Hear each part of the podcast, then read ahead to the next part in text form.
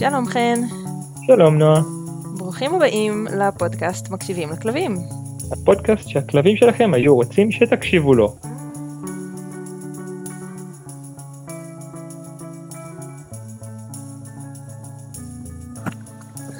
אז שלום נועה. אהלן. טוב, אז ברוכים הבאים לעוד פרק במקשיבים לכלבים. אני רוצה להתחיל ולציין שאני מתנצל. גם כנראה על העיכוב של הפרק הזה. אני קצת חולה. אפשר בטח קצת לשמוע בקול שלי. אני צרוד, לא במיטבי, אבל אמרתי יאללה. אני צריך להתעלות על עצמי ואנחנו נקליט את הפרק. למרות כל צפרדיה. למרות הצפרדיה. תוך כדי הרבה סאונד ברקע שלי שותה תה, מנסה לנצח את זה. אבל יאללה בסדר. העיקר שיהיה פרק, נו מה? בקטנה. כן.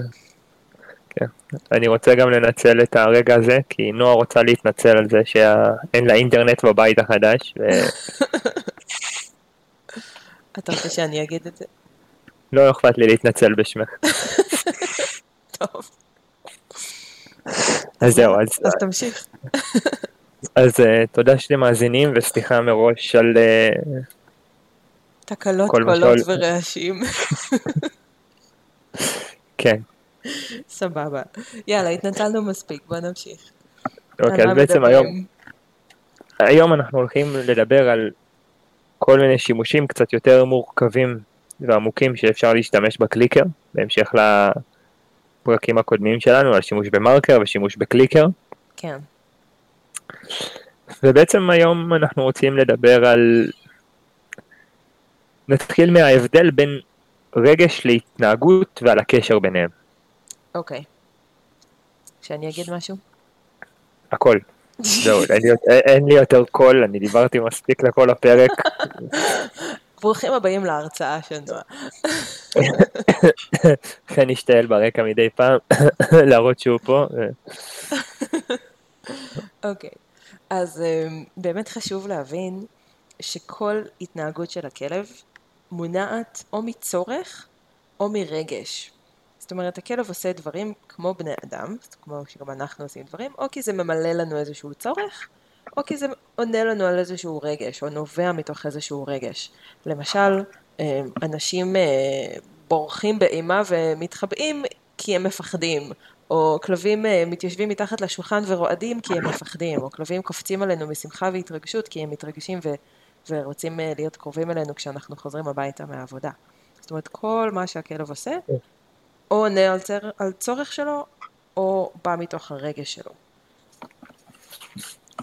וזה הכי חשוב בעיניי כשאנחנו מדברים על התנהגויות כמו תוקפנות, או ריאקטיביות, כלבים שמתנפלים על דברים ברחוב, או כלבים שלא נותנים לאנשים להיכנס הביתה בתוקפנות, או כל מיני דברים כאלו. אז חשוב קודם כל להבין שהכלב לא עושה לנו דווקא, והוא לא כלב רע, והוא לא עושה את זה כדי להכעיס אותנו. הוא פשוט עושה את זה כדי לנסות לשרוד ברגעים שקשים לו. הוא עושה את זה כי קשה לו. יש לי שאלה רגע.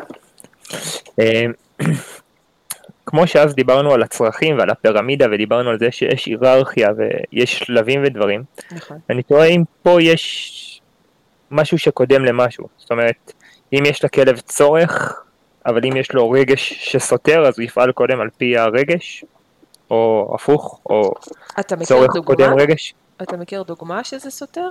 כי בעיניי זה בערך כלל הולך ביחד. כלב צריך לאכול, זה צורך, הוא מאוד רעב. יש לו אוכל, אבל ליד האוכל יש משהו שמפחיד אותו. כן, אז שם יהיה מאבק בין שני הדברים. זהו, אז שאלה אם יש... כן, הרגש בדרך כלל. אם זה חד משמעי, או שזה כזה מין לפעמים, או שזה 50-50, איפה... זה די לשים דברים על המאזניים. אם קצת רעב ומאוד פוחד, הרגש מנצח. אם הוא מאוד רעב, אבל גם מאוד פוחד, אז הרגש ינצח לאיזשהו זמן, עד שהוא נהיה נורא נורא נורא רעב, ואז הוא לאט לאט ינסה להתגבר על עצמו ועל הפחד, ובכל זאת לחטוף איזה ביס כדי לשרוד. אבל הצורך צריך להיות מאוד מאוד חזק ודחוף, כדי שהוא יתגבר על רגש מאוד חזק. אז מהבחינה הזאת, בגדול הרגש לוקח. כן, זה בעצם מאוד מדד, בין תלוי כמה הרגש חזק, זה יכול להיות גם כאילו שמח, לאו דווקא רע, אבל כאילו זה... נכון. אוקיי, סבבה, זה כל מקרה לגופו פחות או יותר. כן, כן, ובגדול אפשר להגיד שהרגש לוקח. אלא אם... טוב, זה די מאזניים, אבל אני לא חושבת שיש מצבים שהרגש יהיה נמוך והצורך מאוד מאוד גדול, אז... כי בדרך כלל צורך גדול בא גם ביחד עם רגש גדול.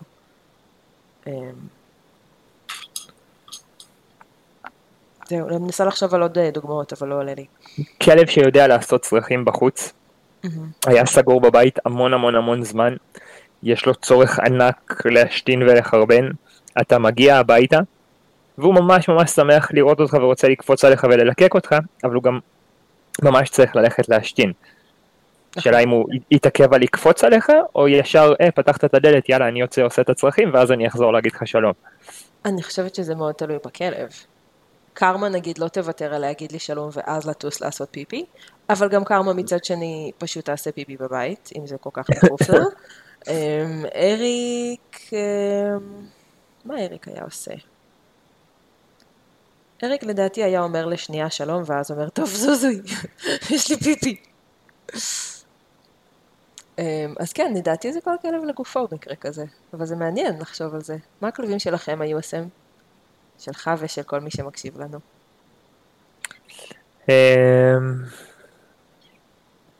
אני טוען שלי באים להגיד לי שלום כשאני נכנס לביתה. מה, הם עוברים ופשוט אומרים, פתחת לי דלת, יש ביי? לא, זה בערך איך שהאוטו חונה רחוק, ריצ'רד מתחיל לנבוח, ואני נכנס לביתה ורק תעזבו אותי, אני לא אוהב אתכם. הילפת אותם לא להגיד לך שלום. אבל גם אם הם נורא רוצים, אני לא פותח להם את הדלת לצאת לעשות צרכים, אז נצטרכו לחכות לטיול. למה? סיזר מילן. מה למה? יש לך חוזר, לא? או שאסור להם לעשות בחזרה קטנטונת? לא, אני מתכוון למציאות שאתה פותח את הדלת של הבית ונותן להם לצאת החוצה. אני מעדיף שהם לא יעשו בחצר. אבל אני מעדיף שהם לא ייצאו ככה מהבית בהתנפלות, כי יש שם חתולים. חתולים פחות אוהבים את זה. הבנתי. לא, אצלנו זה תמיד היה, בוא נשים רצועה ונלך. לא, כאילו, הולך. anyway, בוא נתקדם. כן, כן. חבל על הגרון שלך פשוט. כן. אז רצינו בעצם לדבר על איך אפשר דרך רגש לעבוד על ההתנהגות של הכלב. כי אם יש לי כלב תוקפן, מן הסתם זו התנהגות שאני רוצה לשנות. אם הכלב נוהם על אנשים, או מגרגר, או מרחיק, או קופץ עליהם בצורה לא נחמדה וחביבה, כל מיני התנהגויות שאפשר לשים אותם בקטגוריה של אלימות, של תוקפנות, שאנחנו מאוד רוצים לשנות אותם, כי זה לא בטיחותי, זה לא טוב לכלב, זה לא טוב לנו, וזה לא מקובל בחברה האנושית. זה כלבים שאם הם חס וחלילה ינשכו מספיק פעמים, אז לפי החוק חייבים כאילו או למסור אותם למערכת הביטחון, או לעשות המתה. אז זה בכל מקרה זה התנהגות שאנחנו רוצים לשנות. אף אחד לא אוהב לחיות עם כלב שעלול לנשוך בכל רגע בבית שלו. אז איך עושים את זה? איך יוצאים מהרגש להתנהגות? איך זה עובד בכלל? אתה רוצה שנייה להגיד? ואני אשלים אותך? לא, אני רוצה שאת תגידי. טוב. כאילו, כן, בוא נהיה פרקטי. במקום שעכשיו תסבירי לי למה את מתכוונת כשאת אומרת יוצאים מהרגש, אז פשוט תסבירי לצופים מה זה אומר. אוקיי. אז זה תמיד מחזיר אותי הנושא הזה לגלגול הקודם שלי כמאלפת מסורתית, שבגלגול הזה ההתנהגות הייתה הדבר הכי הכי חשוב. קודם כל נסדר את הכלב, קודם נתקן את הכלב, נגרום לו לעשות מה שאנחנו רוצים, ואחרי זה נדע גם שיש לו בסך הכל חיים טובים, ושהוא כן מקבל המון אהבה וכל זה. אבל דבר ראשון, אם הכלב עכשיו נוהם, מגרגר, נובח על מישהו, אז אסור לו. זאת אומרת, זה מיד בא עם איזושהי ענישה, עם איזושהי משיכה חזקה בקולר, או עם איזושהי ענישה בצורה אחרת. נגיד סיזר מילן בטלוויזיה, אז זה בא עם ביתות, או נגיעות כאלה דקירות בצוואר, או כל מיני דברים אלימים אחרים. וזאת הייתה הדרך. קודם כל מתייחסים להתנהגות. עכשיו, כשלמדתי בעצם את כל התחום של הפורס פרי, ועשיתי את המעבר המאוד מאוד הדרגתי שלי לפורס פרי, אז הייתי צריכה ללמוד דרך חדשה לגמרי להסתכל על הבעיות התנהגות האלה, וכבר דיברנו על מה זה בעיית התנהגות לעומת סתם התנהגות שבני אדם לא אוהבים. ותוקפנות, אגב, היא לא בעיית התנהגות, אבל היא התנהגות מאוד מאוד בעייתית בינינו. ככה, תקציר של הפרקים הקדמים. אז ההבדל בגישות הוא שאנחנו בעצם לא מתקנים את הכלב כשהוא נוהם או מגרגר או נובח על מישהו. אנחנו לא באים ואומרים לו, איך אתה מעז, אסור לך, אתה אמור להיות כלב חברותי, פויה. לא, לא, לא מנסים לתקשר איתו את הצורה הזאת, אלא אנחנו באים ומנסים בעצם לשנות את הרגש שלו מבפנים. אני רוצה שנייה לחזק פה איזושהי נקודה, שבעצם, אם אני מחזק את מה שאת אומרת, אנחנו בעצם לא באים ואומרים לו, ההתנהגות שלך הייתה לא בסדר, אלא אנחנו מקשיבים לכלב, ואנחנו אומרים, אנחנו מבינים שיש לך בעיה ברגש. ההתנהגות היא רק נגזרת. נכון. אנחנו מבינים שקשה לך. זה כמו ההבדל בין הילד עכשיו באיזשהו טנטרום, וצועק ומשתתח על הרצפה ורוקע ברגליים, ואנחנו אומרים איזה ילד לא מחונך, לעומת, אוי, כמה קשה לו, איזה מסכן, בואו נרים אותו לחיבוק, או בואו ניקח אותו מפה כי קשה לו. וזה אותו הדבר עם הכלבים. זה ההבדל בין להגיד לכלב איך אתה מעז להתנהג ככה, חינכתי אותך יותר טוב מזה, אסור לך לעשות את מה שאתה עכשיו עושה, שזה לנהום, לנבוח וכו'. לעומת, אוי, כמה קשה לך שאתה מרגיש צורך להתגונן עד כדי כך, ולהגיב בעצם בצורה הזאת. אנחנו מבינים שההתנהגות הזאת של הכלב היא סוג של meltdown, היא סוג של התפרקות רגישית שהכלב לא מסוגל יותר להכיל את הסיטואציה, או חרד מדי, או פוחד מדי, או לא משנה בדיוק ספציפית כל כלב והגוון הרגשי שלו, אבל אנחנו מבינים שיש שם רגש שמציף את הכלב, והכלב לא מרגיש בטוח ולא מרגיש נינוח, ואנחנו צריכים להיות המבוגר האחראי ולעזור לו, קודם כל מבחינה רגשית. כי כשהכלב יחזור להיות רגוע, אז הוא לא צריך לנהום והוא לא צריך להרחיק והוא לא צריך להיות תוקפן. אין לו שום סיבה אם הוא רגוע. זה שני דברים סותרים. התנהגות תוקפנית ורגש חיובי, רגש נעים, של רוגע, של שמחה, הם שני דברים סותרים. אז המטרה שלי היא קודם כל לשנות את הרגש, להביא אותו בחזרה מרגש של פחד או שנאה או כעס, חזרה לרגשות חיוביים ונעימים, כמו חברותיות, חיבה, רוגע, נחמדות, לא יודעת אם נחמדות זה רגש, אבל אתם מבינים למה אני מתכוונת, ומתוך השינוי רגש, ההתנהגות גם תשתנה. אוקיי, אז בעצם איך אנחנו עושים את זה? איך אנחנו משנים רגש? אז הדבר הכי פשוט בשינוי רגש זה לשנות את האסוציאציה בין הדבר שהכלב מגיב אליו לבין מה שהכלב בעצם חושב על הדבר הזה. נגיד, אם אתה תגיד לי לחמנייה עם חמאה, אז יהיה לי רגש מאוד נעים, כי אני מאוד אוהבת את זה. למרות שאסור לי עכשיו לאכול, אז יעלה בי גם תסכול, כי אני מנסה לאכול תזונת פליו, שמאוד עוזרת לגוף שלי. אבל עדיין ההתניה שיש לי, זה נגיד לחלה עם חמאה, או לחלה עם חמת בוטנים ודבש, כל מיני דברים שאני מאוד מאוד אוהבת. אז תגיד לי מאפים, אני אעבור ברחוב ואני אריח מאפייה, יהיה לי תגובה רגשית חיובית לדברים האלה. לעומת זאת, אם תגיד לי שהכלב הקיא בסלון, תהיה לי תגובה רגשית מאוד מאוד לא טובה לזה. יהיה לי תחושות של גועל ושל עצבים ושל בסה ואיכסה וכל מיני דברים לא נעימים. אז זה האסוציאציות הקיימות, וגם לכלבים שלנו יש אסוציאציות עם כל דבר כמעט שרלוונטי, כל דבר שהוא גירוי שהם שמו לב אליו בחיים שלהם, הוא יכול להיות או חיובי, או ניטרלי, או שלילי. כשאנחנו מדברים על תוקפנות, אז מן הסתם ההתניה היא שלילית, זאת אומרת הרגש שמקושר לגירוי הזה הוא שלילי, וכשאנחנו מדברים על דברים שהכלב אוהב, אז הרגש הוא חיובי. אז המטרה שלנו היא להפוך את זה. זה הגיוני עד כה? כן. אוקיי. שאלה... אוקיי. שאלה איך עושים את זה בפועל? כן. אוקיי. תכלס, תכלס, תכלס. אנחנו פה לחפור, לא? אז מה עושים בפועל?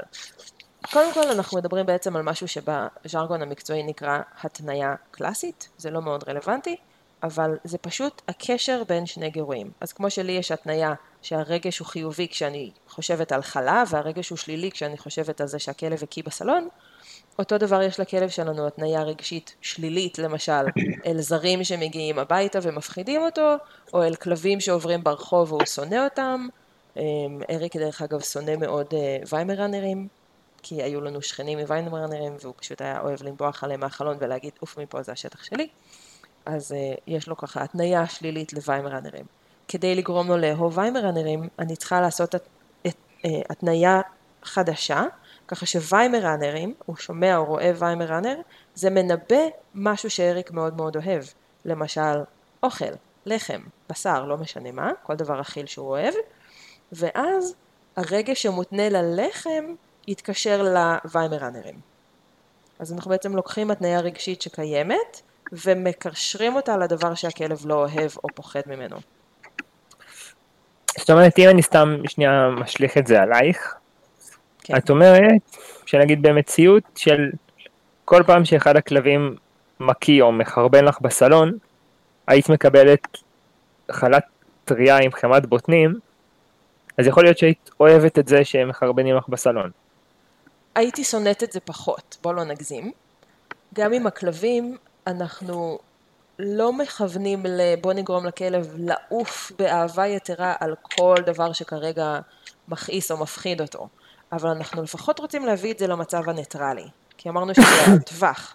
הרגשות הם על טווח בין שלילי, ניטרלי לחיובי. וכמובן שבקצוות יש חיובי מאוד, שלילי מאוד. כשחיובי ושלילי זה לא טוב או רע, זה פשוט רגש נעים מאוד או רגש לא נעים מאוד. אז גם עם הכלבים, אני קודם כל מכוונת, בואו רק נביא אותם לניטרלי. כי כשהכלב בניטרלי אז הוא רגוע. ואז הוא לא חייב לנבוח ולאיים ולגרגר. הוא פשוט יכול להסתכל על הכלב עובר לידו ולהמשיך הלאה. כן, זאת אומרת, גם אם הוא לא ייהנה מזה שמגיע הגורם שעושה לו רע, זה לא לפחות יפריע לו. הוא לא יגיב, הוא לא יתנהג בהתנהגות שאנחנו נכון, לא רוצים. נכון, והוא לא ירגיש, הוא לא, הוא, אם אני חוזרת רגע לאילוף המסורתי, הוא לא יגיב לכלב שעובר על פניו גם אם הוא יקבל עונש, אבל העונש לא יגרום לו לאהוב את הכלב שעובר על פניו וגם לא יביא אותו למצב ניטרלי. העונש שהכלב חוטף בקולר נגיד, כל פעם שהוא מתנפל על כלב הוא חוטף תיקון בקולר, הרגש השלילי שלו כלפי הכלב שעובר מולו רק מתעצם, כי עכשיו לא רק שיש שם כלב לסנוע, גם יש שם כאב בצוואר כל פעם, או אי נוחות בגוף, או לא משנה איך תגדירו את זה, אפשר להתייפייף קצת ולהגיד שזה לא באמת כואב, בוא נגיד שאם זה עובד אז כן, אבל לא משנה. אוקיי, בואי בעצם אז נדבר כרגע על... אם שנייה עכשיו אנחנו נכנסים לזה במובן המונחים ומקצועי, אם אנחנו לוקחים גירוי שלילי, אם אנחנו לוקחים משהו שעושה לנו תחושה רעה, כן. ומחברים עליו משהו שעושה לנו תחושה טובה, אנחנו מוצאים את עצמנו באמצע. נכון. אם אנחנו לוקחים משהו שעושה לנו תחושה רעה, ומוסיפים עליו משהו שעושה לנו תחושה רעה, רוב הסיכויים שאנחנו דוחקים את עצמנו יותר לצד השלילי של התחושה. נכון, יותר לקיצון של הסקאלה, כן, בדיוק. זה עובד גם בגדול הפוך, זאת אומרת אם אנחנו נתחיל לשייך למשהו טוב שאנחנו אוהבים איזושהי תחושה רעה, אנחנו לאט לאט פחות ופחות נאהב אותו. נכון, אני למשל עכשיו שמה לב, כל פעם שאני שותה את הקפה עם חלב, אז אחר כך יש לי נזלת יומיים וצלצולים באוזניים, זה לא ברמה של עכשיו יש לי הצטננות ואני צריכה 20 קופסאות טישו ביום, אבל זה מספיק ברמה שאני מרגישה את הטינטון הזה באוזניים וזה מציק לי. אז אני חושבת על לשתות את הקפה עם חלב, ועובר לי החשק לקפה. ואני מאוד אהבתי קפה, עד לאחרונה, עד ששמתי לב לקשר הזה בעצם. אבל עד שלא שמים לב להקשר, עד שהקפה עם החלב לא מנבא אצלי, שיכאבו לי אחר כך האוזניים, אז אני אמשיך לשתות קפה עם חלב, ואני לא אשים לב לקשר, אני לא ידע שכואבות לי אוזניים בגלל זה. אז גם כשאנחנו עובדים עם הכלב, הכלב חייב לגלות את הקשר הזה. די מהר, אחרת כל מה שאנחנו עושים, הכלב לא לומד מזה. אם הוא לא מגלה את ההקשר, אז אין למידה, כמו אצלנו. אם אני לא גיליתי שהחלב בקפה מוביל לכאבי אוזניים, או לצלצולים באוזניים, אז לא הייתה למידה, המשכתי לעשות את אותו הדבר. אז זה כבר בדקויות של איך עושים את זה, אנחנו נסביר קצת אחר כך, אבל זה משהו שמאוד מאוד חשוב, כי כל התהליך הזה של שינוי רגש, הוא תהליך של למידה. ואם הכלב לא לומד, אז אנחנו פשוט עושים משהו לא נכון בתהליך. וזה משהו שחשוב להבין. אין שום סיטואציה בעולם שבה התניה קלאסית, מה שאנחנו עכשיו מדברים עליו, לא עובדת. כי אם היא לא עובדת, אז פשוט לא עשינו אותה נכון. אם עושים אותה נכון, היא עובדת, רגע. וככה זה עובד. עכשיו, חוץ מאשר עובדת או לא עובדת, אני כן חושב שיש הבדל בין כלב וכלב, וכאילו ההתניה, לבעצם כמות הפעמים שצריכה לחזור, כדי שהוא יבין, אוקיי, אני מקשר את הקישור הזה. נכון. זאת אומרת, כן יש כלבים שאתה יכול פעמיים לקשר להם, שמעת את המזגן נדלק, קיבלת חטיף, והוא יאהב את הצליל של המזגן נדלק, ויש כלבים שאתה צריך עשרות פעמים להדליק את המזגן ולהביא להם חטיף, כדי שהם יקלטו שהצליל הזה מנבא אוכל. נכון. וזה כבר הדקויות של איך עושים את ההתניה הקלאסית, איך עושים את התהליך הזה, ככה שהוא יהיה הכי קצר ויעיל שאפשר. ויש כל מיני דקויות שאפשר להיכנס אליהם. אבל... לא, רגע, אבל את כרגע מדברת על, על העבודה שלנו. אני מדבר כרגע על הכלבים. על הקצב למידה של הכלב. כן, הקצב למידה יהיה שונה, אבל כן יש דרכים לזרז את זה, גם עם הכלבים הקצת יותר איטיים, בוא נגיד. אוקיי. כן, אבל בהחלט יש קצב שונה, כל כלב לומד בקצב שלו, כמו שכל בן אדם. אוקיי. טוב, אז רגע, אז כן, זה קורה. אנחנו סוף סוף מגיעים לפרקטיקה. אז כן, אז הגענו לפרקטיקה. טוב, אז אני חושב שדבר ראשון בפרקטיקה של שנייה לפני של איך אנחנו עושים את הדברים, אני חושב שהדבר הכי חשוב הוא ללמוד להקשיב לכלב. כי זה כאילו חלק תיאורטי, אבל זה פרקטיקה שהיא מאוד מאוד קשה לאנשים באופן טבעי ממה שלי יצא לפגוש ולהכיר. הפרקטיקה הזאת של הכלב עשה משהו שמעצבן אותי, ובמקום להתעצבן, לעצור, להכיל ולהבין שזה קשור לעולם הרגשי שלו ולא להתנהגות שלו. ומבחינתי, כאילו, מן הסתם קודם כל אי אפשר להתקדם הלאה. זאת אומרת, אם כל פעם שהכלב יעשה משהו, שהוא מעצבן אותנו, אנחנו נתעצבן, אנחנו בעצם מענישים אותו על זה שהוא עשה משהו מעצבן. המטרה היא שלא נוסיף לו עוד תחושה שלילית לתחושה השלילית שכבר יש לו.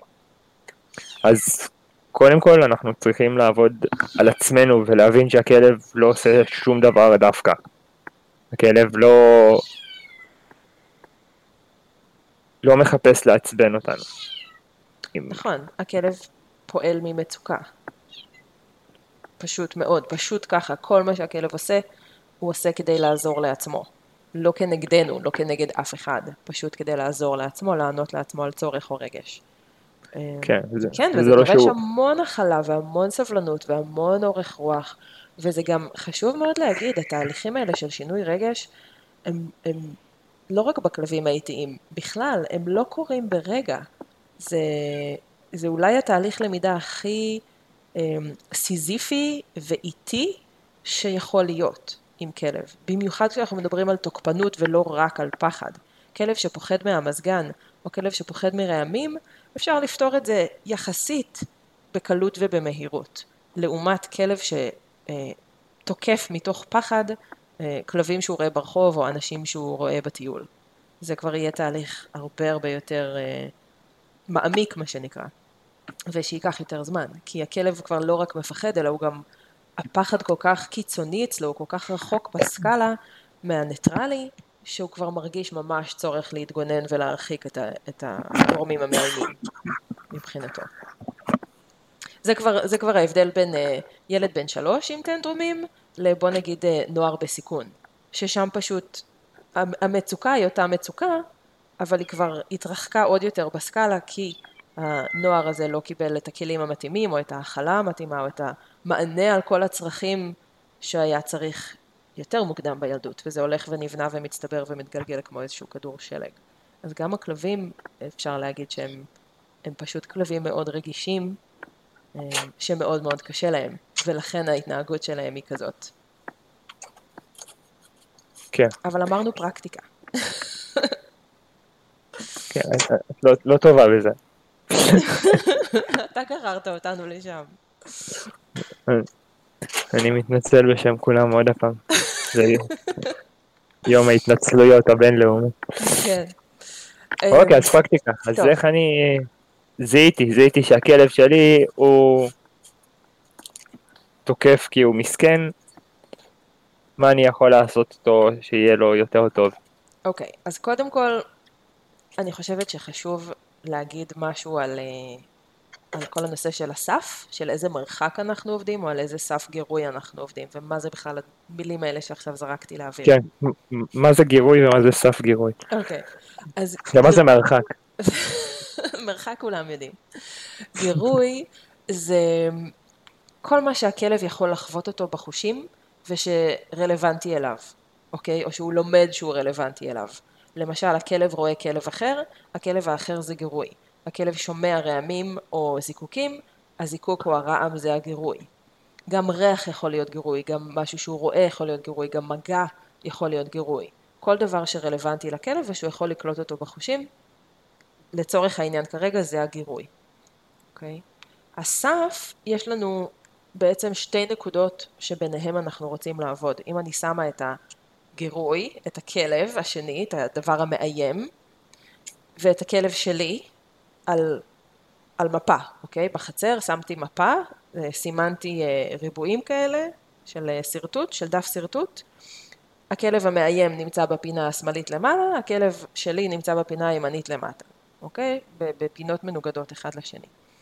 כמה הם קרובים אחד לשני, זה חלק מהסף שלי. ויש לי סף גירוי ויש לי סף תגובה. אז אם הכלב שלי מאוד מאוד קרוב לכלב השני, וברמה שהוא כבר מגיב, הוא כבר נוהם, הוא כבר מגרגר, הוא כבר נובח, הוא כבר משתולל קדימה ברצועה ורק אומר, תפסו אותי כי אני אפרק אותו עוד שנייה, אז הוא כבר בסף תגובה שלו. זאת אומרת, זה המרחק שממנו הכלב כבר מגיב אל הגירוי בהתנהגות שאנחנו לא רוצים. וכמובן שיש לי רמות שונות של תגובה, הוא כבר יכול להיות בשיא ההשתוללות ואפילו לנשוך נשיכה מותקת, שזה אני רוצה לנשוך את הדבר שמולי, אני לא יכול להגיע כי אני עם רצועה, אז בוא אני אנשך את הדבר הכי קרוב, שזה הכלב שלידו עם איזה שניים נגיד בטיול, או הרגל של הבעלים שלו, כי זה מה שהכי קרוב. אגב, הנשיכה הכי חמורה שאני קיבלתי הייתה נשיכה מותקת, אבל אנחנו לא ניכנס לזה. וככל שאנחנו מתרחקים מהגירוי המאיים, מהכלב של השכן נגיד, ככה הכלב שלי בעצם יורד בעוצמה של התגובה שלו. אם נגיד הסף תגובה שלו זה 3 מטר מהכלב, כשאני אעמוד איתו ב4 מטר, אני עדיין מאוד קרובה, אבל כשאני אעמוד איתו ב7 מטר, יכול להיות שהתגובה שאני אקבל זה רק, הוא יעמוד ערוך, הוא יזיז את האוזניים קדימה, אולי השיער יסמור, אולי הוא ינבח ויבהה בכלב השני, אבל לא יהיה שם תוקפנות עדיין, לא תהיה שם התגובה העוצמתית. ככל שאני אתרחק יותר ויותר, אני מגיעה לסף גירוי. הסף גירוי זה פשוט הנקודה הראשונה שבה הכלב שלי אומר, ראיתי כלב. והמטרה שלנו... או שמעתי או הרחתי. או שמעתי או הרחתי או נגעו בי, הרגשתי את המגע. נגיד אם אנחנו עובדים על להרגל את הכלב למגע של הווטרינר, או עובדים על לקצוץ לכלב ציפורניים או לשייף לו ציפורניים, אז אנחנו עובדים גם על הסף הזה של תגובה וגירוי, אבל דרך מגע. האם זה בסדר שאני רק אגע בך עם הקוצץ בציפורן? יכול להיות שזה too much, אני צריכה לגעת בך עם הקוצץ בכתף בכלל, כדי שאתה לא תגיב בפחד או בתוקפנות. אז גם כאן, הסף תגובה והסף גירוי הם רלוונטיים לכל דבר שאנחנו עושים שמעורב בו רגש של הכלב. אז זהו, אז רק לחדד, סף גירוי זה הנקודה שבה התקרבנו אל הכלב השני ופתאום הכלב שם לב שיש שם גירוי מסוים. אוקיי, אנחנו בטיול, הכלב רואה את הכלב שמולו, אבל הכלב שמולו רחוק מספיק, שהכלב שלי רק אומר, יש שם כלב. הוא עדיין לא אומר, Oh my God, יש שם כלב, בוא נפרק אותו. ומקלל ועושה כל מיני דברים כאלה. כנ"ל לגבי שמיעה, מגע וכו'. הסף תגובה זה כשהתקרבתי יותר מדי, או שהפתיע אותנו כלב בטיול וקפץ מאיזה חצר, ועכשיו הוא ממש ממש קרוב, אז הכלב שלי ינסה לריב איתו, או ינסה ללכת לנשוך אותו. זה כבר סף תגובה, וזה קרוב מדי. כשאני בסף תגובה, אני לא מנסה לעבוד עם הכלב בכלל, אני רק מנסה לצאת מהסיטואציה כמה שיותר מהר, גם אם זה אומר שאני צריכה לגרור את הכלב אחורה, ולרוץ ברוורס, העיקר להתרחק מהגירוי, כדי שהכלב שלי יוכל לחזור לנשום, ולחזור לסטטוס קוו שלו, לרוגע שלו, לניטרלי שלו. וכמובן למנוע סיטואציות בעייתיות, אנחנו כמובן לא רוצים אף פעם לשים אף אחד בסכנה, ואם כבר דיברנו על סכנה, מחסום זה לא מילה גסה, מחסום זה אחלה דבר, יש היום מחסומים נהדרים שמאפשרים לכלב לנשום כרגיל, להלחית, שזה הדרך שבה הם מקררים את עצמם בהתנשפות, לשתות, לאכול חטיפים, אפשר הכל עם המחסומים האלה, יש כל מיני סוגים, הכי נפוץ בארץ זה נקרא בוסקרוויל, והוא מאוד מאוד מומלץ. האמת שהתחלתי לראות בהרבה חנויות כמו הבוסקרוויל, אבל איזשהו חיקוי שעולה בערך רבע במחיר ועושה את אותו אפקט בצורה מדהימה. כן, מעולה. אוקיי, אז בעצם אני לוקח את כל מה שאת אומרת, ואם אנחנו מדברים עוד הפעם על הפרקטיקה, אז אם הדבר הראשון שאנחנו צריכים לעשות זה ללמוד לשלוט על התגובה שלנו, הדבר השני מבחינתי שאנחנו צריכים לעשות זה ללמוד לזהות את הגירוי, ללמוד לדעת לזהות מה הגירויים של הכלב. נכון, וביחד עם זה גם המרחק. רגע, שנייה אחת, אני הולך להביא מתן למחשב, כי עוד שנייה נכבה לי. אוקיי. הלו. היי. אוקיי, כן, אז קודם כל, אז אנחנו צריכים לזהות מה הגירויים השליליים של הכלב, ומה המרחק שלהם. נכון. שאני חושבת שרוב האנשים יודעים את זה, אם נשים להם את זה, אם ניתן להם את המילים. זאת אומרת, רוב האנשים יודעים להגיד לי, הוא לא אוהב זקנות עם סלים, או הוא לא אוהב אנשים עם מעיל, או הוא לא אוהב גברים עם מוצא X, וכן, כלבים הם גזענים, לא בקטרה, פשוט מסיבות אחרות, מסיבות של למה הם נחשפו ולמה הם מכירים. אבל רוב הלקוחות, רוב האנשים שיש להם כלב עם איזושהי בעיה, יודעים מה מדליק את הכלב שלהם, בקטע טוב ובקטע רע. זאת אומרת, הם יודעים להגיד לי, הכלב שלי מת על טונה ושונא סרדינים, והכלב שלי אוהב את כל האנשים חוץ מילדים מתחת לגיל 5, נגיד. או לא משנה מה הטווח הספציפי, הגירויים הספציפי שרלוונטיים לכלב שלהם. הנקודה שהם צריכים לשים לב אליה, וההקשבה שצריכה להיות פה בעיניי, זה יותר על מאיזה מרחק מתחיל להיות לו קשה. כי רוב האנשים מטיילים עם הכלב, ובום, הכלב משתולל ונובח, וככה מתפוצץ על הרצועה הקדימה וזה. והבום הזה בא להם פשוט בהפתעה. כי הם לא רואים את כל הסימני לחץ היותר מוקדמים, שהכלב כבר מזמן אמר להם, או-או, יש שם כלב, שמעתי מישהו, או הנה באה האישה עם הסלים שאני שונא. הכלב שם לב לדברים האלה הרבה לפנינו. אז מה שאנחנו צריכים ללמוד, זה להקשיב לכלב יותר מוקדם, להסתכל עליו יותר מקרוב, לראות את הסימנים הקטנים, ואת השינויים הקטנים בגוף שלו ובהתנהגות שלו, שכבר מראים לנו שהוא כבר בסף גירוי ומתקרב לסף תגובה. כן, עכשיו, אני רוצה שנייה להגדיל את הטווח של מה שאנחנו מדברים עליו, כי את כרגע מיקדת את זה בנושא של טיולים. נכון. זאת אומרת, שזה איזושהי רגישות לאנשים או לכלבים, זה יכול להיות גם שווה ערך לחיות אחרות, כמו ציפורים, חתולים, זה יכול להיות רגישות זאת אומרת, זה יכול להיות להרבה דברים שהכלב פוגש בטיול וצריך ללמוד מים, אבל זה יכול להיות גם בבית. זה יכול להיות בבית של אנשים שגרים בבניין, וזה מתחיל מרעשים של אנשים שהולכים בחדר מדרגות, או כל פעם שהמעלית זזה, או כל פעם שמכונית עוברת ברחוב. זה לא חייב להיות מציאות של רק בטיול, והרבה פעמים כשאנחנו מדברים על משהו כמו נגיד על כשהמעלית נפתחת, זה לא עניין של מרחק, כי לפעמים יכול להיות המרחק של אם הוא עומד ליד הדלת, או אם הוא בסלון, או אם הוא בחדר שינה, ויכול להיות שזה ישנה, יכול להיות שזה, כאילו, המקסימום מרחק בדירה עדיין לא ישנה, והוא עדיין יגיב. כן. אבל פה נכנס כן, אנחנו חייבים לדעת לזהות מה הדבר. נכון. ולדעת להצביע, אוקיי, זה הסאונד של המעלית, כי כל פעם שיש את הרעש של המעלית, הוא מגיב, ולא כל פעם שמישהו הולך בחוץ, או כל פעם שמישהו הולך בחוץ, או כל פעם שמישהו דופק בדלת, או מתקרב לדלת. זה כן דקויות שחייב ללמוד עליהם, כי אחרת אנחנו לא נדע על מה בדיוק לעבוד, אנחנו לא נדע לזהות בדיוק את הגירוי שכרגע מציק לו. מעולה, כן, כן, כן, זה חידוד מאוד מאוד חשוב. ונקודה נוספת לגבי זה, אנחנו שואפים לעבוד עם הכלב מתחת לסף תגובה, זאת אומרת איפשהו סביב הסף גירוי. לא תמיד יש לי אפשרות. אם הכלב שלי נובח כל פעם שהוא שומע את המעלית, אני לא יכולה להחליש את הסאונד של המעלית, אלא אם אני אתחיל לשים על הקירות ועל התקרה בידוד ועל הדלת בידוד וככה לבודד את הכל. אבל זה לא פרקטי. בפרקטיקה אין לי איך להגיד לאנשים, תפתחו את המעלית יותר בשביל. ואז אנחנו פשוט עושים התניה קלאסית קלאסית, מה שנקרא, הפרוטוקול הקלאסי של ההתניה הקלאסית, שזה נורא מצחיק להגיד את זה ככה, אבל לא משנה, שאנחנו פשוט אומרים לכלב, אוקיי, לא נורא, זה הגירוי, זה מה יש, בוא תקבל דברים טובים רגע אחרי. זאת אומרת, אנחנו מנסים ליצור את ההתניה החדשה, את הרגש החדש, גם כשהדבר הלא נעים מבחינת הכלב, הגירוי המפריע או המאיים, הוא בעוצמה גבוהה מדי בהתחלה. אז למשל, אני לא יכולה להקטין את העוצמה של הכלב הקי בסלון.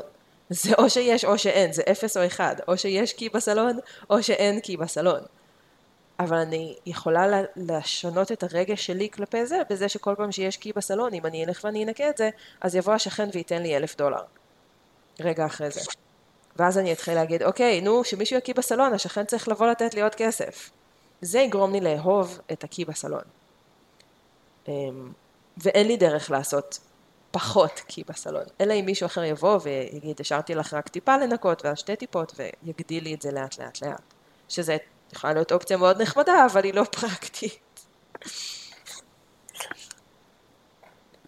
אני מבין מהשיחה שלך, ככה ברוח ההומור, שאם הכלב שלכם, הקי לכם בסלון, תלכו לשכן ותגידו לו, אם תנקה את הקי מהסלון, אתה לא תהיה חייב לי $1,000.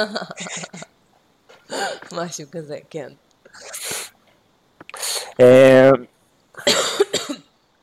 אוקיי, אז איך בעצם מבצעים את הפרוטוקול הקלאסי של התניה הקלאסית?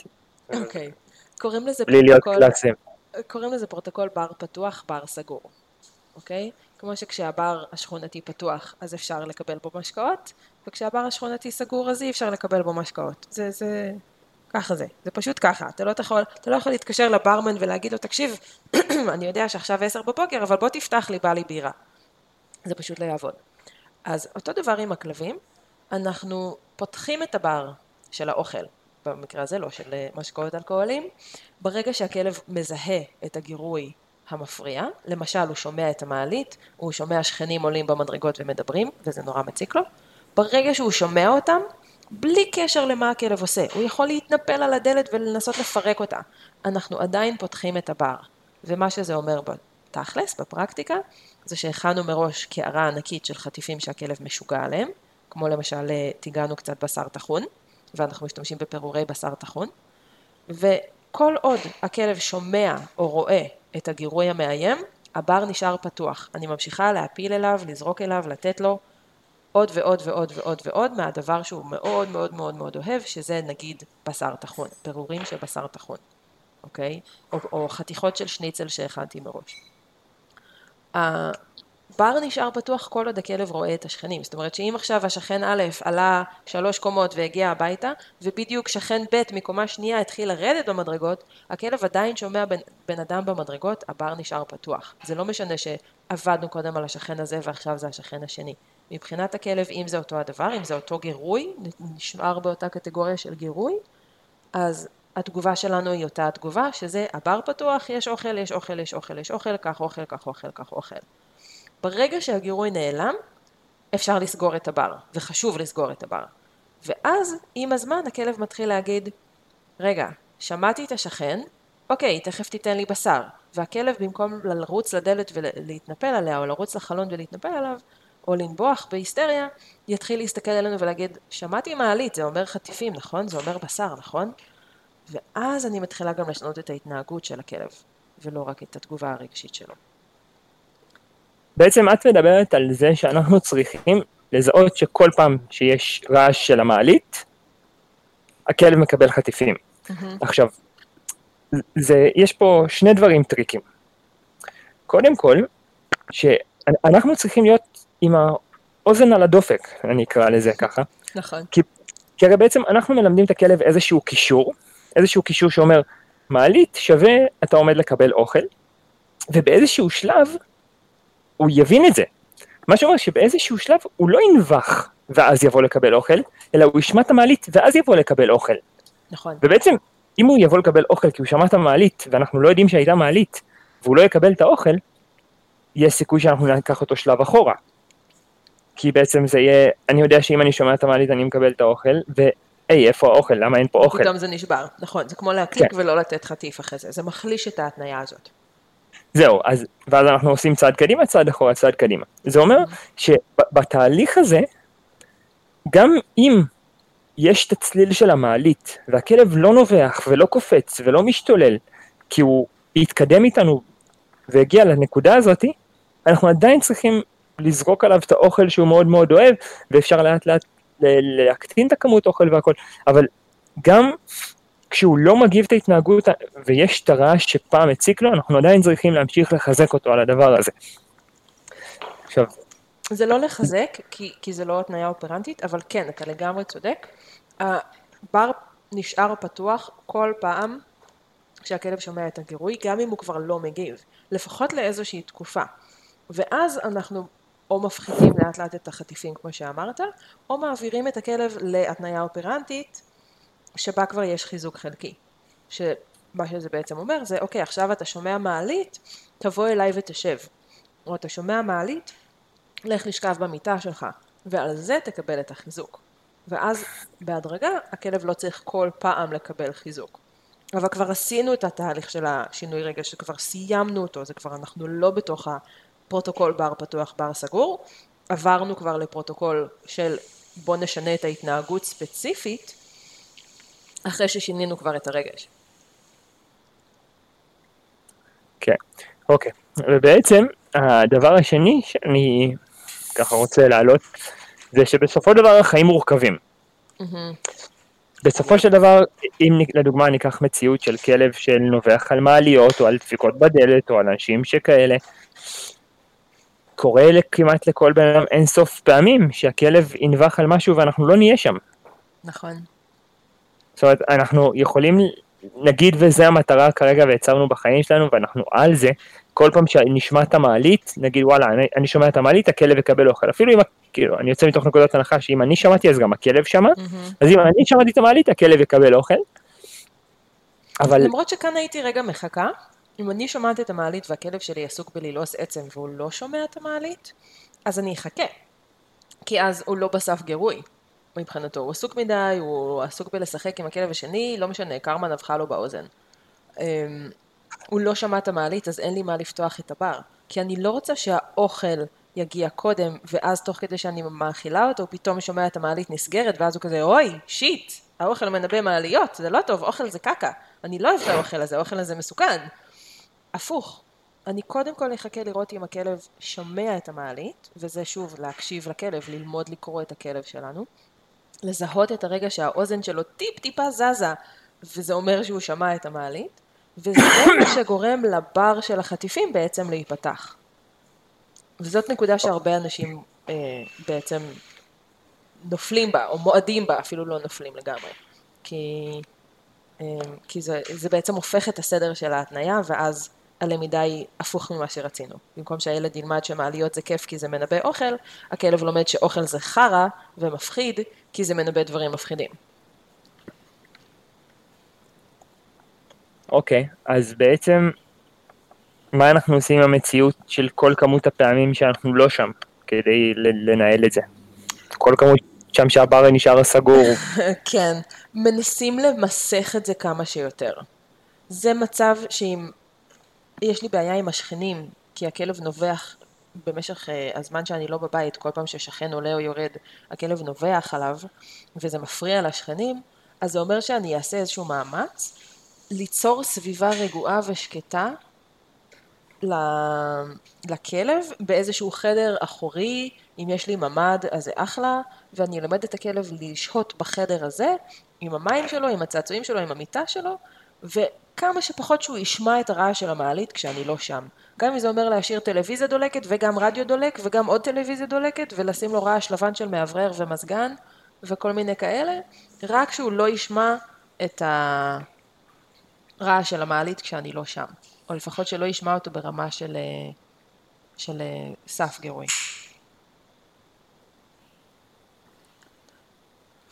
הגיוני? כן. אני טועה פרקטית.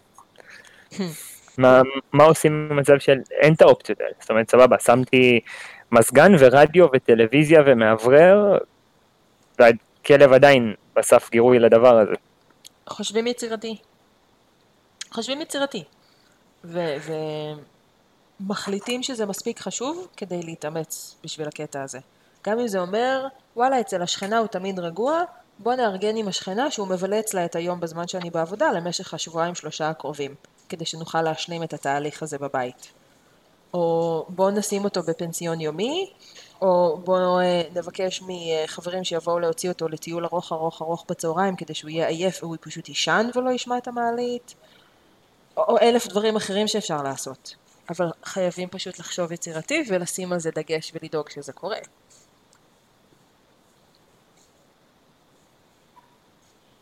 מעולה. אוקיי, אז יש לך עוד משהו שאת רוצה להוסיף לפני שעוברים למעבר לקליקר? על בר פתוח, בר סגור. כן, הגירוי המאיים, הוא נמצא ברמה שהוא נמצא. אם אפשר להחליש אותו, למשל, שהכלב יראה את זה יותר מרחוק, או ישמע את זה על ווליום יותר חלש, מה טוב, אנחנו רוצים להתחיל בעוצמה הכי הכי הכי נמוכה, שהכלב רק שומע אותה או רואה אותה או מגיב אליה. זאת אומרת, אנחנו רוצים ליצור בעצם סף גירוי לכלב. לעומת זאת, הגירוי שאני נותנת לו, כי הרי אמרנו שהתנאה הקלאסית זה קשר בין שני גירויים, הדבר המאיים והדבר הנפלא. אז הדבר הנפלא שאני נותנת לכלב צריך להיות וואו, צריך להיות סופר נפלא. זה צריך להיות משהו שאם זר יבוא וייתן לכלב את זה, אז הכלב אומר, אני עובר דירה, ביי, כי יש לו את הדבר המהמם הזה ביד. אז בגלל זה אמרתי מקודם, זה צריך להיות בשר תחון מבושל, או חזה עוף אפוי בתנור, או שאריות של השניצלים מהחדר אוכל של הקיבוץ, או כל דבר אחר שהכלב שלכם אומר, די, באמת, אתם נותנים לי את זה? זאת התגובה שאנחנו רוצים מהכלב. כי אז ההתניה, הרגש החיובי, הוא חזק מספיק, כדי בעצם למשוך את הרגש השלילי, לכיוון האמצע של הסקאלה, לכיוון הניטרלי. הגיוני? כן, זה אומר בעצם, אם אני סתם, אני אקח את האוכל שהכלב אוכל כל היום, את האוכל היבש הרגיל שלו, לכלב שלא מי יודע מה מתלהב מאוכל, ואז יהיה לו איזשהו גירוי מול הפנים, ואני אגיד לו מלא אוכל, הוא אפילו לא יצטרך להסתכל עליו. כי הערך שלו יהיה לא מספיק חזק, כדי לנצח את הרגש השלילי שקפץ עליו. נכון, לגמרי. אז זהו לגבי בר פתוח, בר סגור והתנאה הקלאסית.